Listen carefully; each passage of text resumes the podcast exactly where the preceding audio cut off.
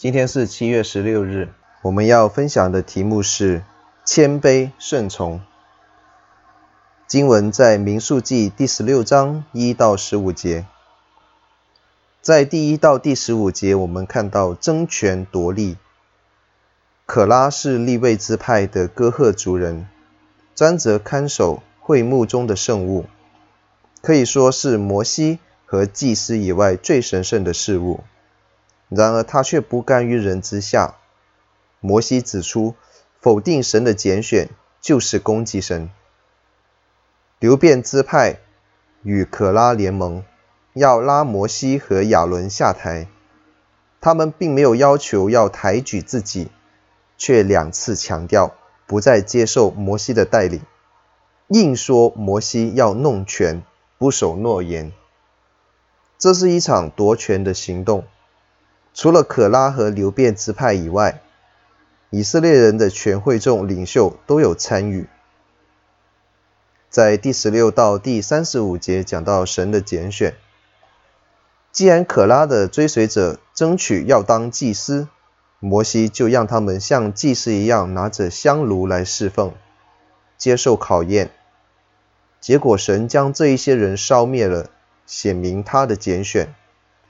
纳坦和亚比兰诬告摩西要在旷野杀死他们，结果他们果然被地吞灭，却是出于神的心意。一切属可拉的男丁，意思是可拉和他的仆人，可拉的后裔后来也都侍奉神。这是出埃及以来以色列人第三次背叛神，这次是一个夺权的行动。正如拜金牛犊和窥探迦南前两次的背叛一样，以色列人差一点被神灭绝。这次的背叛是出于名利之类，可拉等人却是摆出高超的属灵原则来掩饰自己的私欲。他们标榜说全会众个个既是圣洁，似乎是强调信徒在神面前不应该划分等级、厘定高低。骨子里却是自我提升，不甘于神的安排，将侍奉的职事看为是自己的事业和成就。在社会上工作一段时间之后，我们都会认识权位的重要以及其吸引力。年轻人一方面不愿意顺从权柄，一方面又想争夺权柄。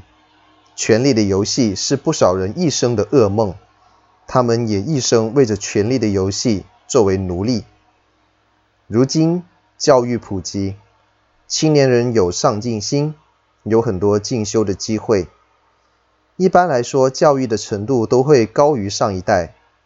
在教会里面，如果牧者或者其他的领袖在学历和职业方面都比你低的话，你会怎样跟他们相处呢？